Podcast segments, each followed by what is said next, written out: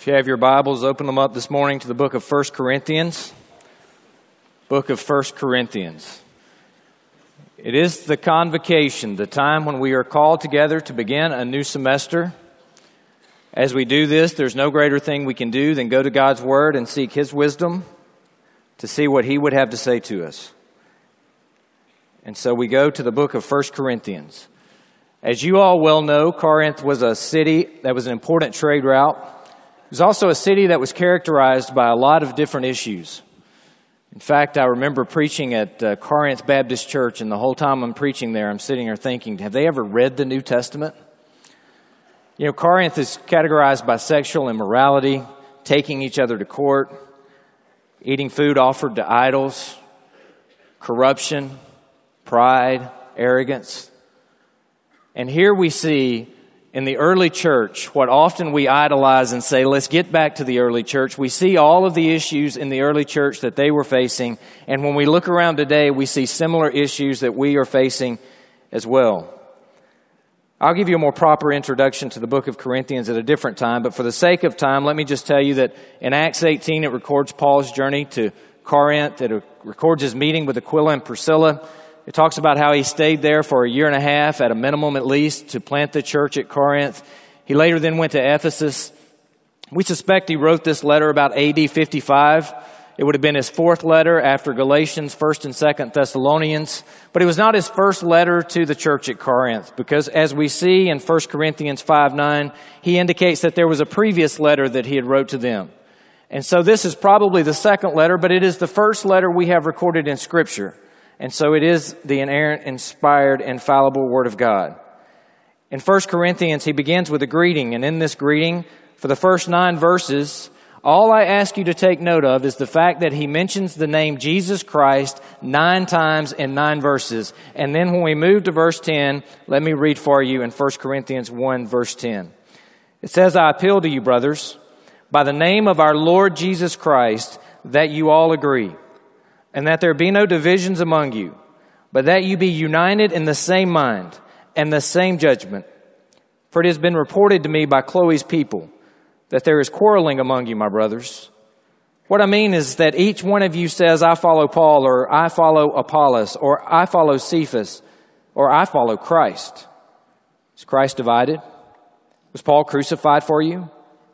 Or were you baptized in the name of Paul? I thank God that I baptized none of you except Crispus and Gaius, so that no one may say that you were baptized in my name. I did baptize the household of Stephanas. Beyond that, I do not know whether I baptized anyone else. For Christ did not send me to baptize, but to preach the gospel, and not with words of eloquent wisdom, lest the cross of Christ be emptied of his power. Here we see in these verses, 10 through 17, First, a division, and then questions, and then the ultimate answer to all divisions.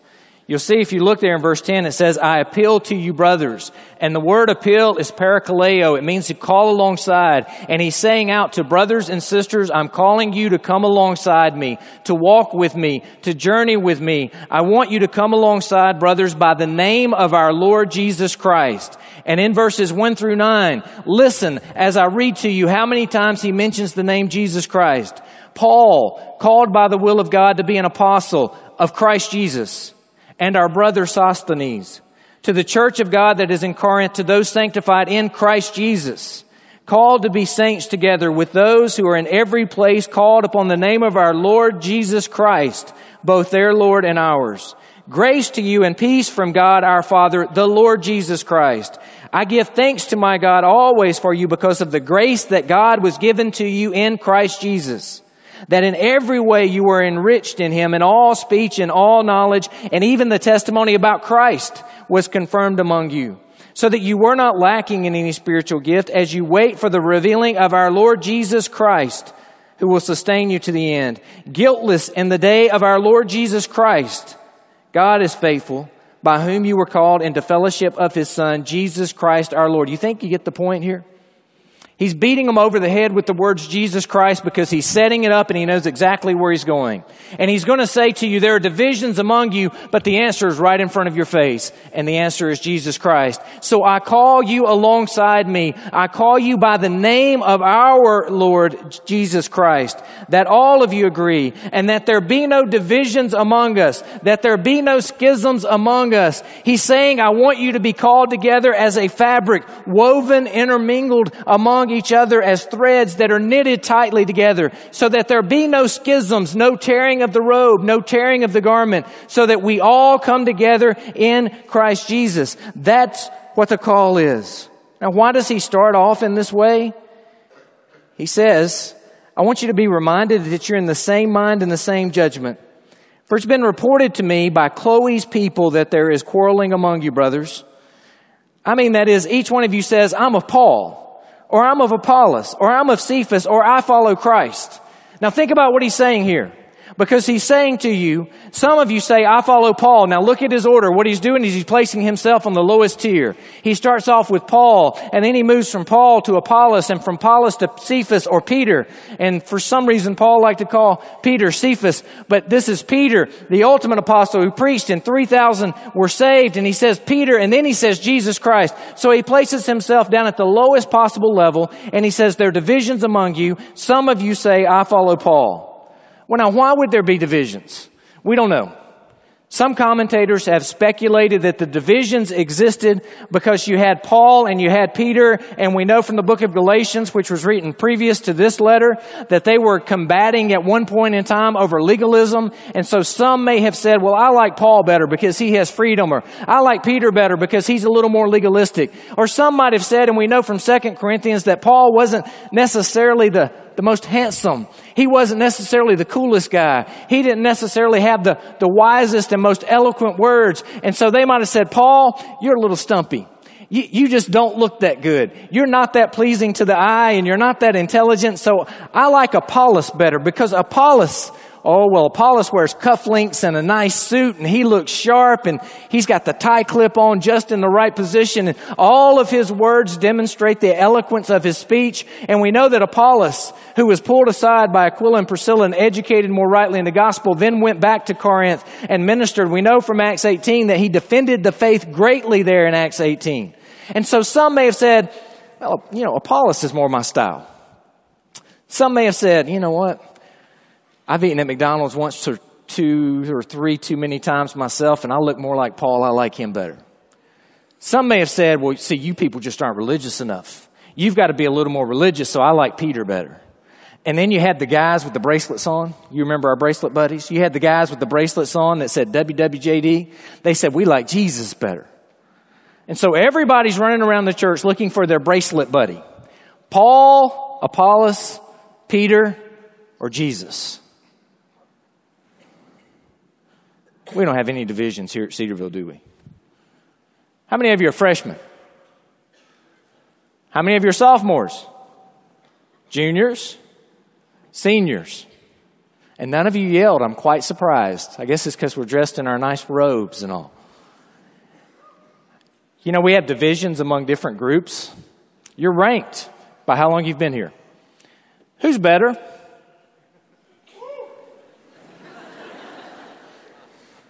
Kind of hard to argue after we just talked about divisions, right? You know, we have divisions at institutions like this amongst faculty and staff. We have divisions at institutions like this amongst assistant professors, associate professors, full professors, distinguished professors, tenured professors. You have differences among which division's the better. Is it the student life and Christian ministry division? Is it the academic division? What about sports teams? Which sport's the best sport? I heard a couple of you holler out that time. I heard baseball. Is baseball the best sport? You know, divisions are all over the place, aren't they? Any of you have divisions in the teams that you like? I've heard something up this way about, I can't remember their names. What, they, they seem to play football. I don't, they're not in the SEC, so I'm not really sure they play football, but Mi- is Michigan?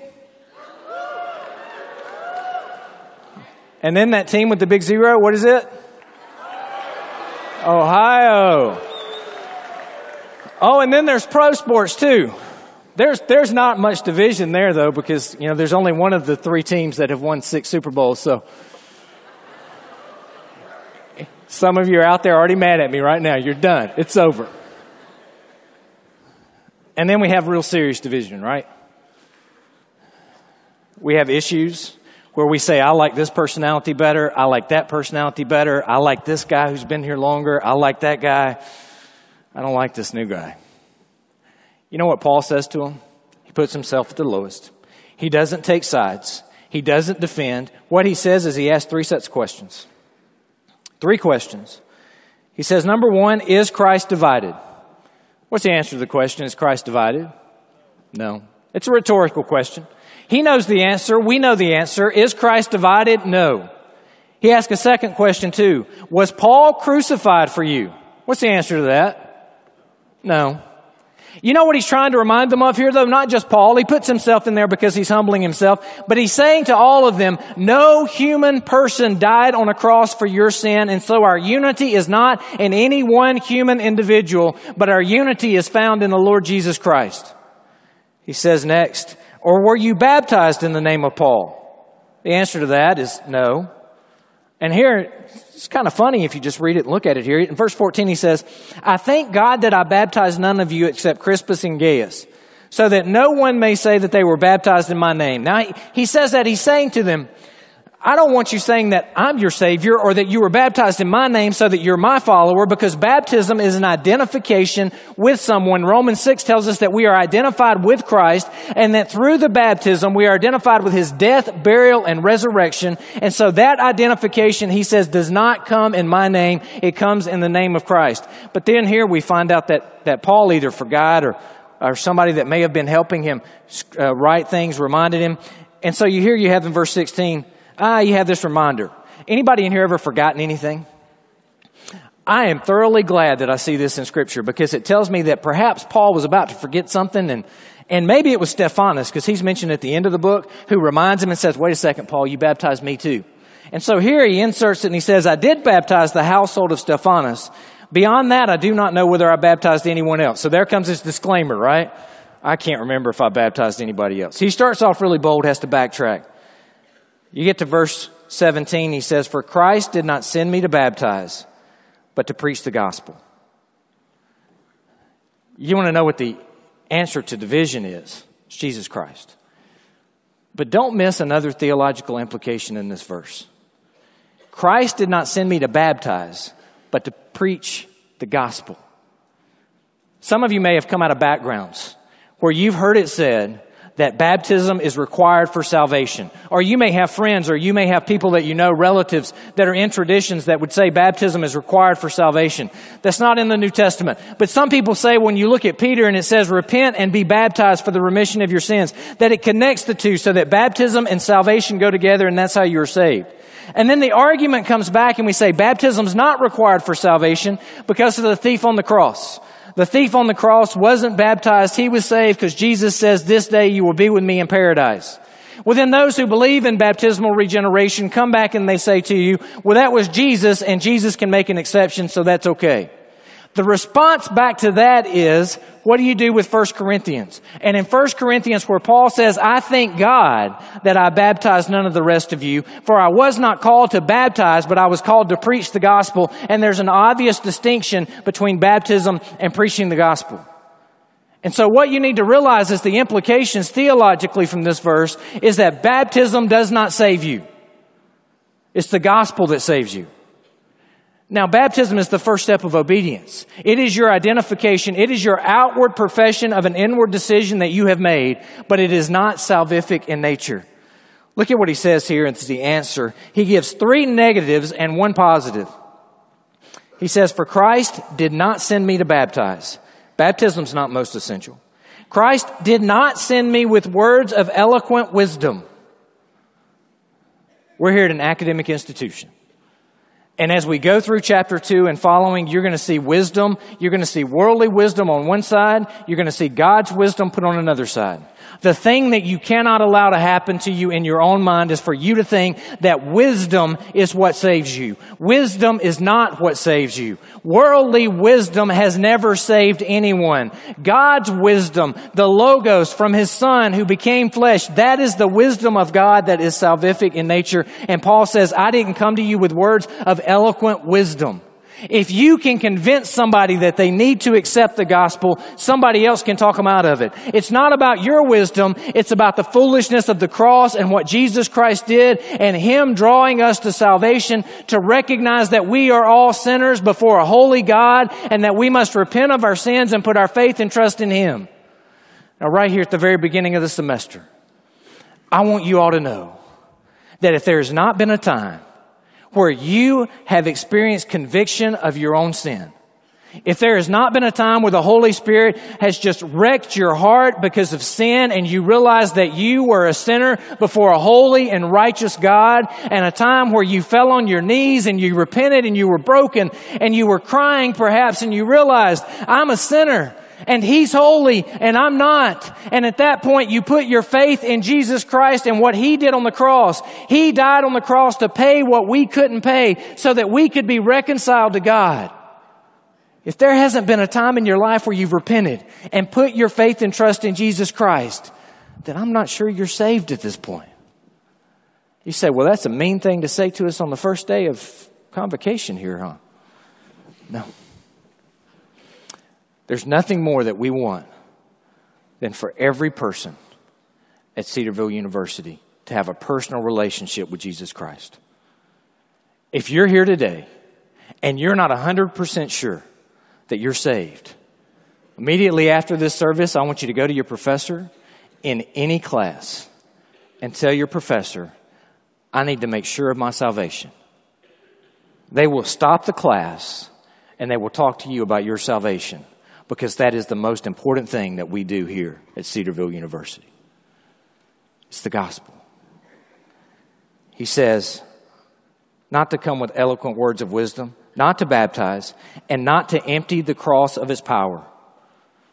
We're going to learn in the next section that the cross is a stumbling block. It's a scandalon. It causes people to stumble. We're not to go make the cross acceptable. We're to be faithful to the message that God has delivered to us in sharing the gospel wherever we go.